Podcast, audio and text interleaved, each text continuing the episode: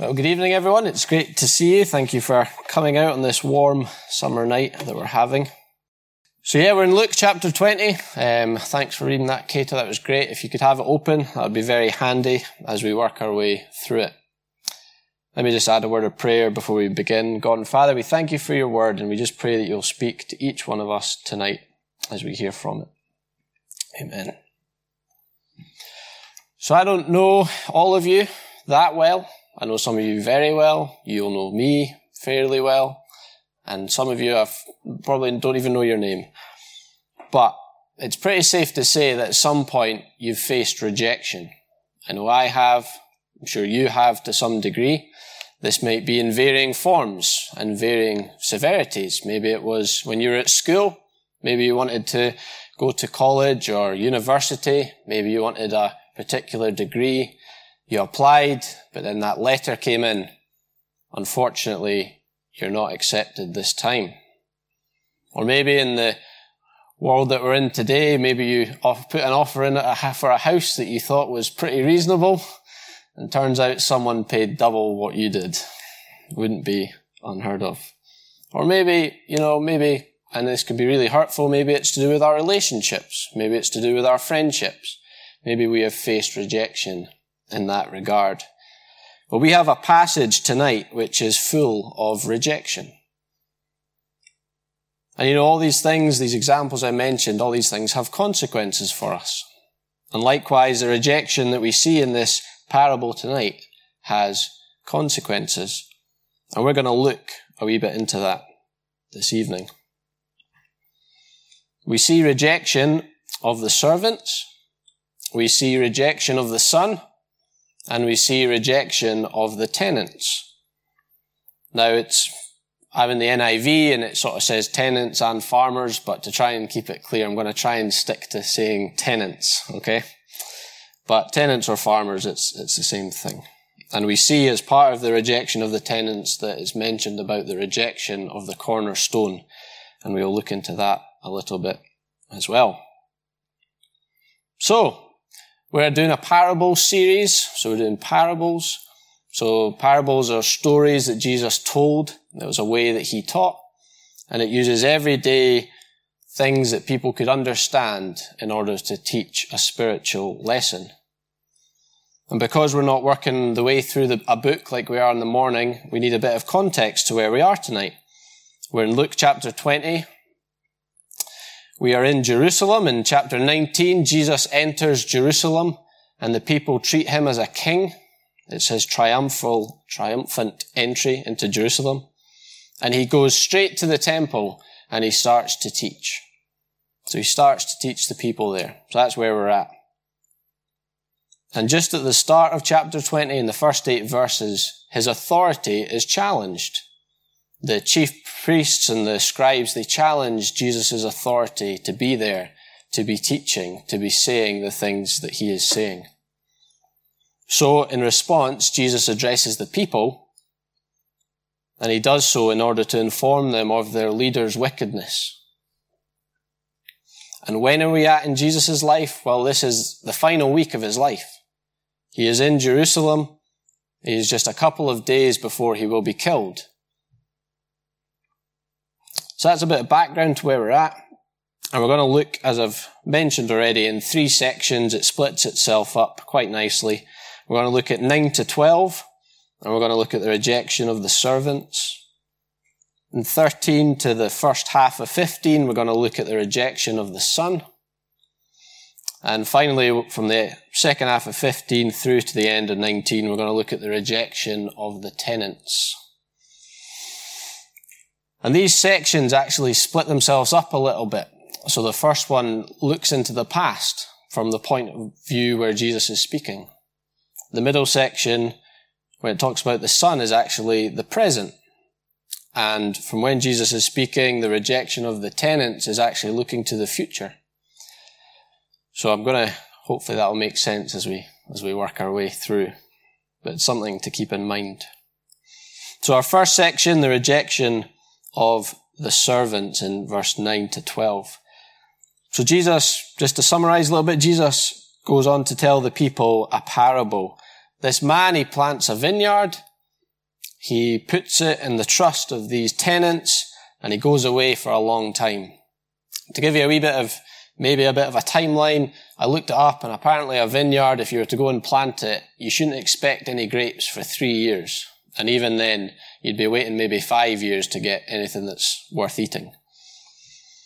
So that's maybe not common knowledge to us, but to the people Jesus was speaking of, they would have been aware of these things. This would have been their culture.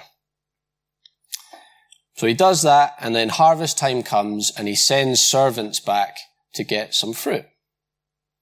The first one comes back, but the tenants, they beat him, and they send him away empty handed.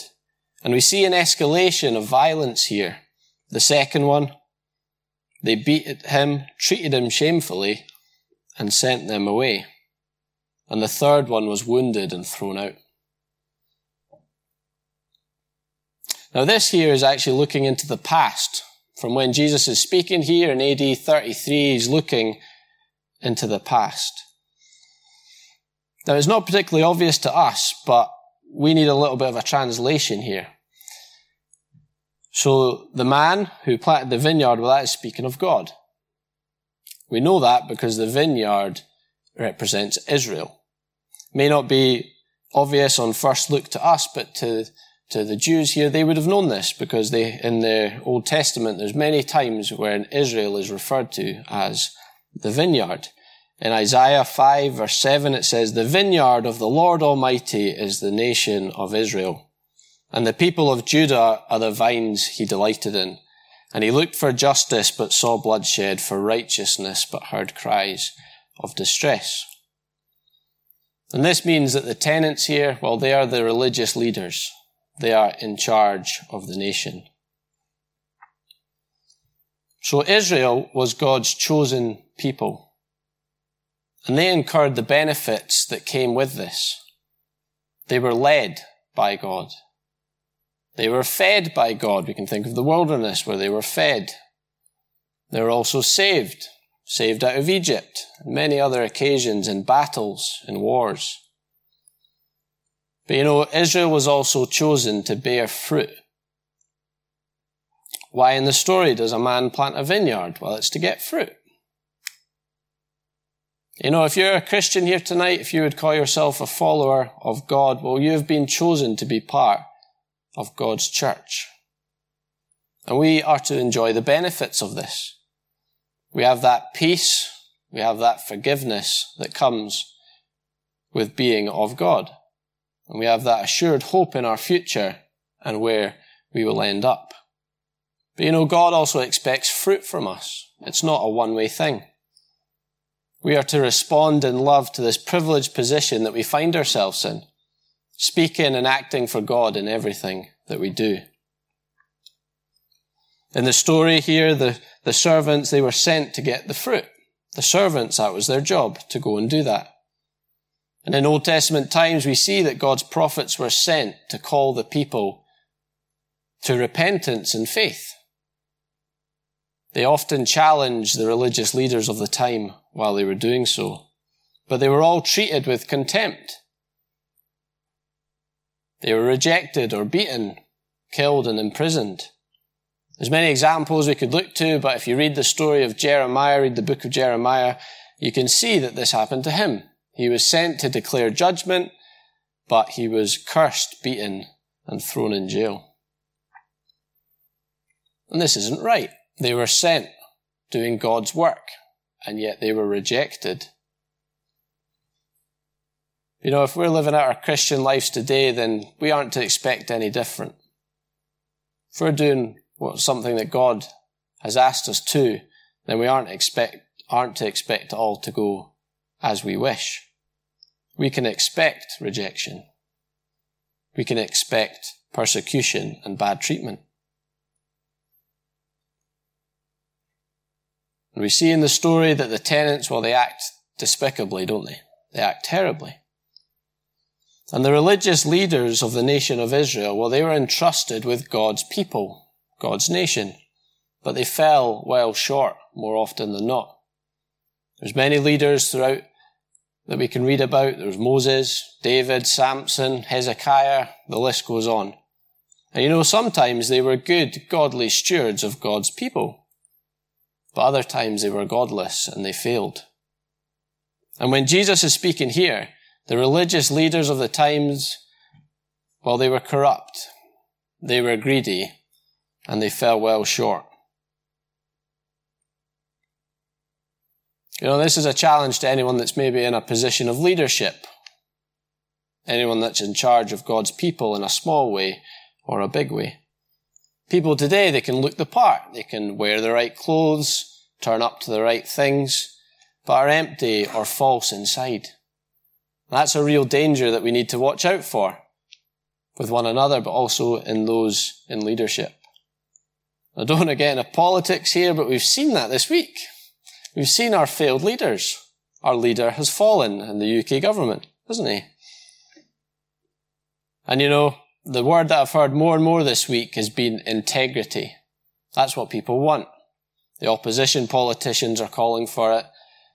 The leaders that are all now squabbling to become the new leader, well, they're all saying we need integrity. And that means to be honest.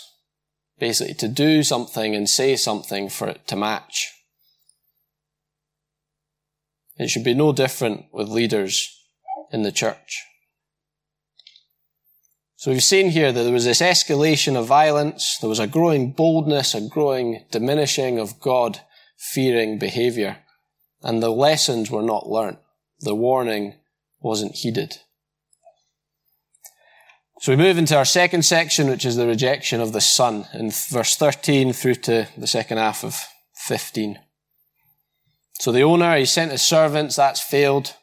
He says, What shall I do? Well, I'll send my son, whom I love. Surely they will respect him and give him fruit.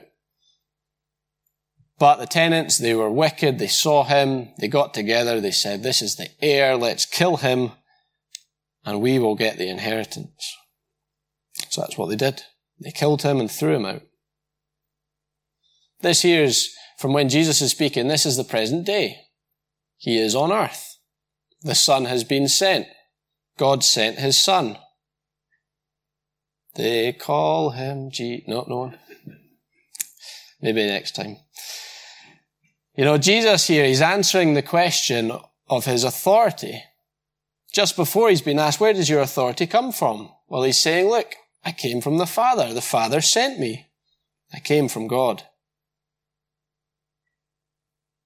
God's beloved Son lays aside his glory and comes to earth. There should have been this respect and the awe. This is the Father's ambassador. This is the Father's representative. You see the, the pomp and the fanfare that happens when an ambassador from a different country arrives. The Queen comes out and, yes, nice to meet you and all that. And you know, this didn't happen. When Jesus came, there was rejection. The religious leaders of Israel wanted nothing to do with Jesus. The power hungry and jealous leaders, they planned to kill Jesus instead. And you know, we can read in, elsewhere in Luke that at one point the demons stood in awe of Jesus. Pilate respected who he was, but not the religious leaders, not those that should have done so. The religious leaders, they wanted the benefits of being part of God's people, and yet they wanted to shun Jesus. They didn't want anything to do with him. And we'll come across people like that. Maybe that's you. Maybe you want that forgiveness, that peace that comes from being part of God's family. Maybe you want to go to heaven one day, but oh no, not Jesus. He's not for me. People want to do things their own way, don't they? Do it on their own. You know, Jesus here was challenging their stranglehold that they had over the people. They were powerful, they had money, they wore fancy clothes, and they didn't want to give that up. This made them blind to the truth that Jesus was saying. So the rejection of the Son. What a God to send His Son, knowing what would happen. It wasn't a surprise.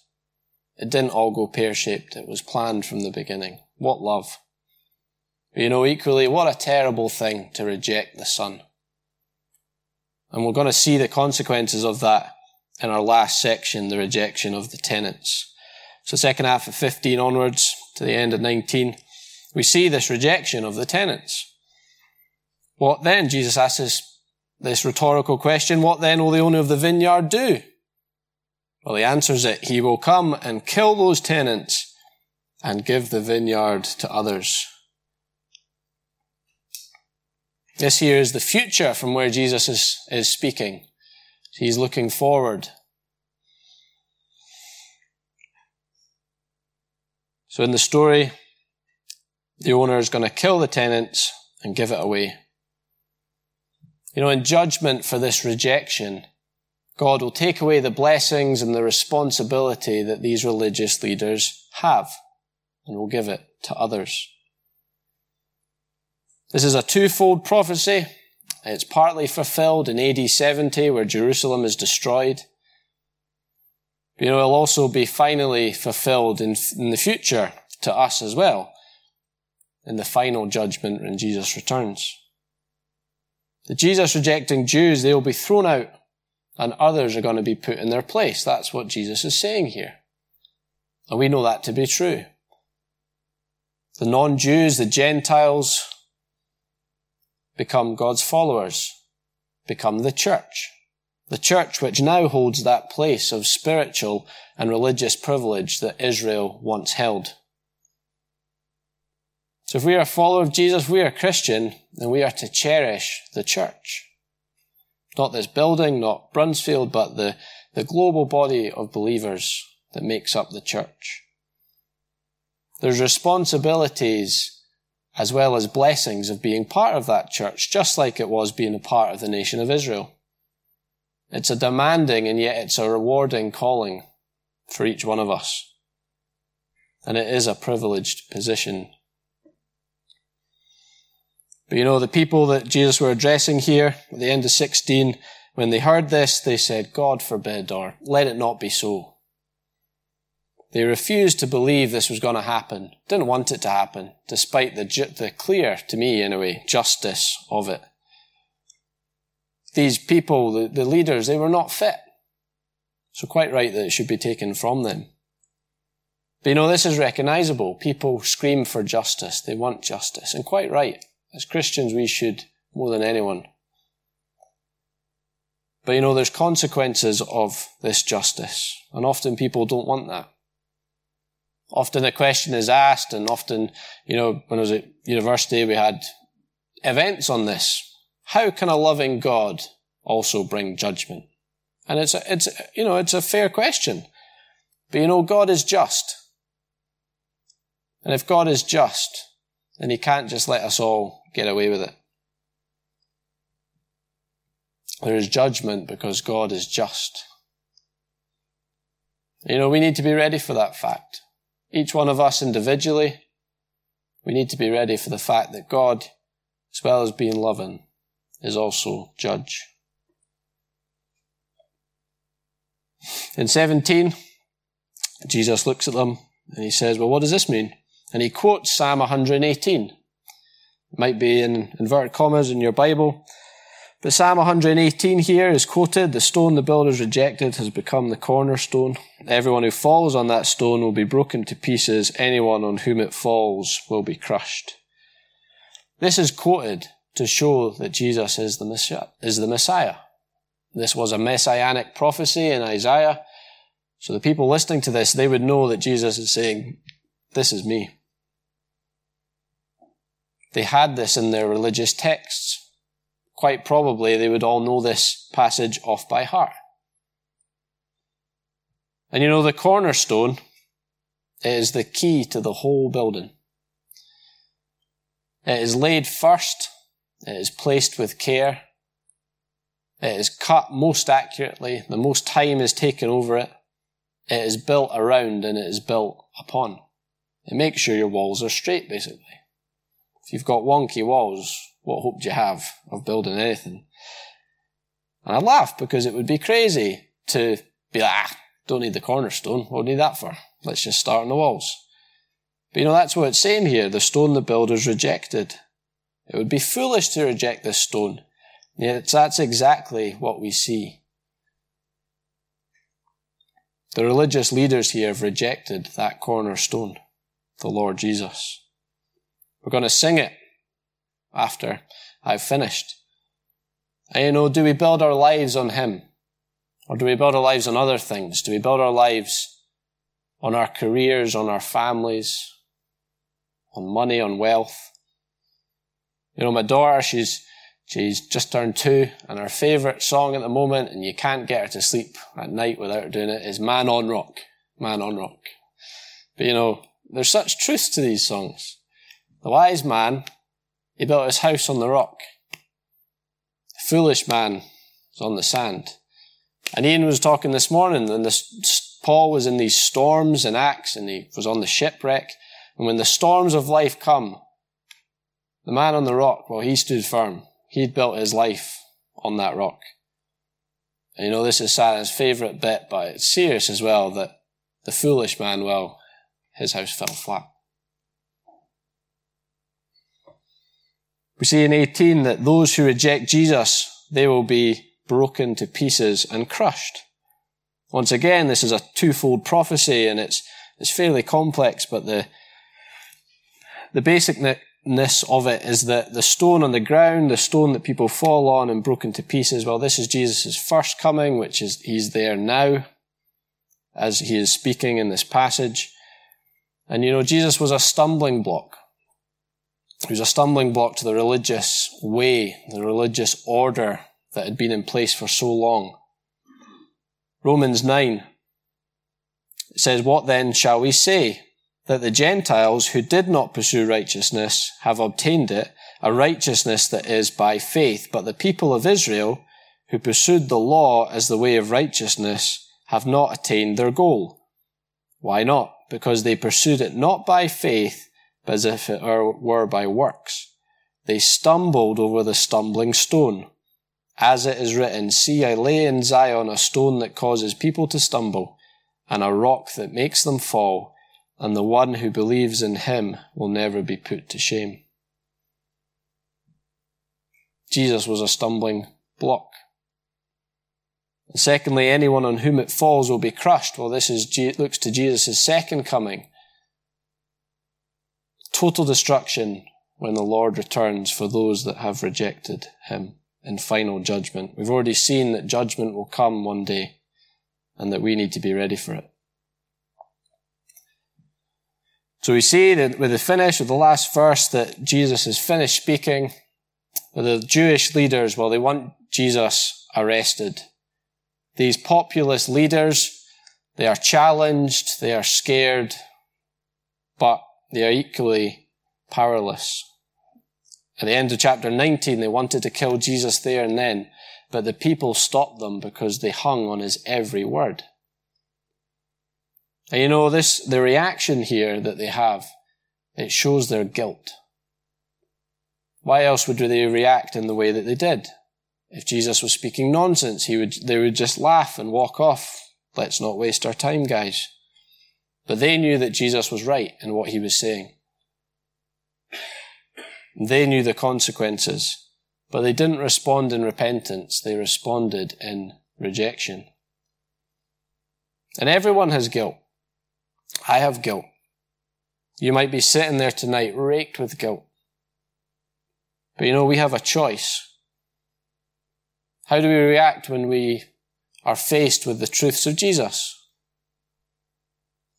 Do we accept who Jesus is his act of the cross which can take that guilt away and give us forgiveness? Or do we reject Jesus like the religious leaders? Try and do it on our own. We don't need the heir. And it's worth considering as well that that is how people will react when we try and present the truths of Jesus to them. Some will accept, but equally we should be prepared that some will reject. You know, the religious leaders, they, they, to a degree, you know, they did succeed. They killed Jesus just probably two days later.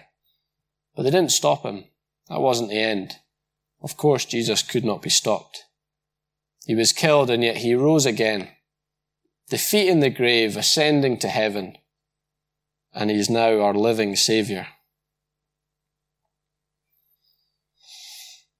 So just to conclude, to sum up, we should be well aware of the consequences of rejecting Jesus. We have seen that in this passage. Warnings were given in the Old Testament through the prophets. Jesus came and he taught and yet was rejected. And us now, well, we need to be made right before God by accepting Jesus, his death in our place, and he can take that guilt that we have away. And it allows us to come into the blessings and also take up the responsibilities of being part of God's church. It's a challenge to live out our lives according to that calling that we have received.